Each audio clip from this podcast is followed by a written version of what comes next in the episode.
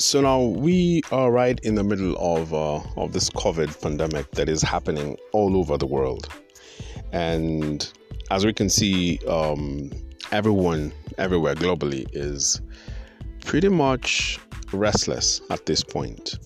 Um, in about one hundred years, we've not had a pandemic of this scale. And uh, very many young people are unable to to know what to do next, uh, where to go with this. Um, we've seen a lot of restlessness. The world economy was already not doing so well right before uh, COVID nineteen uh, came to us, but it's now, you know, dipped further. And this has just made a situation that was already bad to be worse. Um, you can tell from the George Floyd protests that have been uh, happening across the world. Uh, for those who who don't remember this, uh, George Floyd is a black male that was um, killed uh, by a police officer in, um, in the United States, in the city of Minneapolis, uh, when this policeman kneeled over his neck.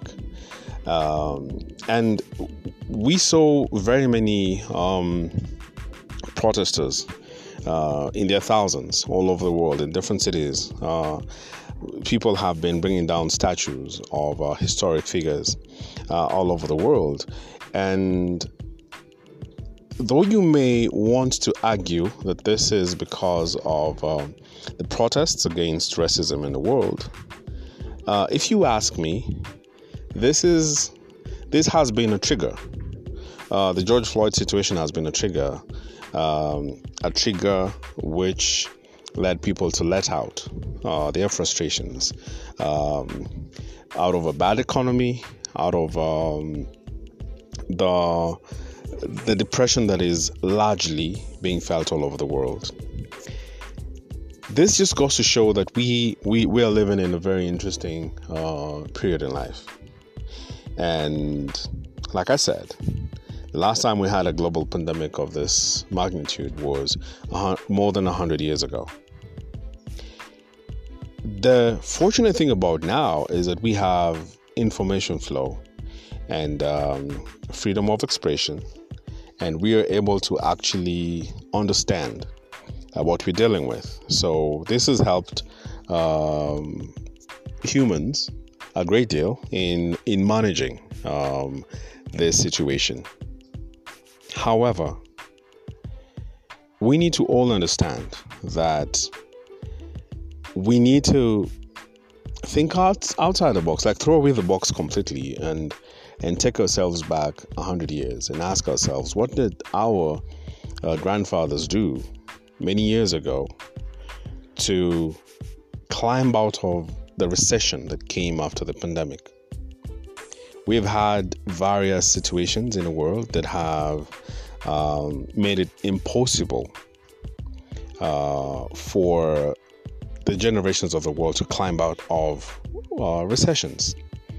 And such things have made it difficult for very many people to, um, to think of how to innovate themselves out of uh, out of situations of the world. So this is a time where we have to think, what do we need to do to climb out of this? We have to go back to the drawing board. And if, if you think you're just going to plug back in into, uh, into what you used to do, um, and, and, and pick up from where you left, then you're wrong, because there's a, there's a cascading effect of Uh, various elements of the world economy that has been affected by COVID. Uh, remember, planes have not been flying. Hotels have been uh, on lockdown. Uh, the world tourism sector has been affected. That means that um, producers of food, of uh, of detergents, uh, the transport sector, um, a very big ecosystem, the banking sector, all that has been affected by the slowdown or total um, um, interruption of of commerce.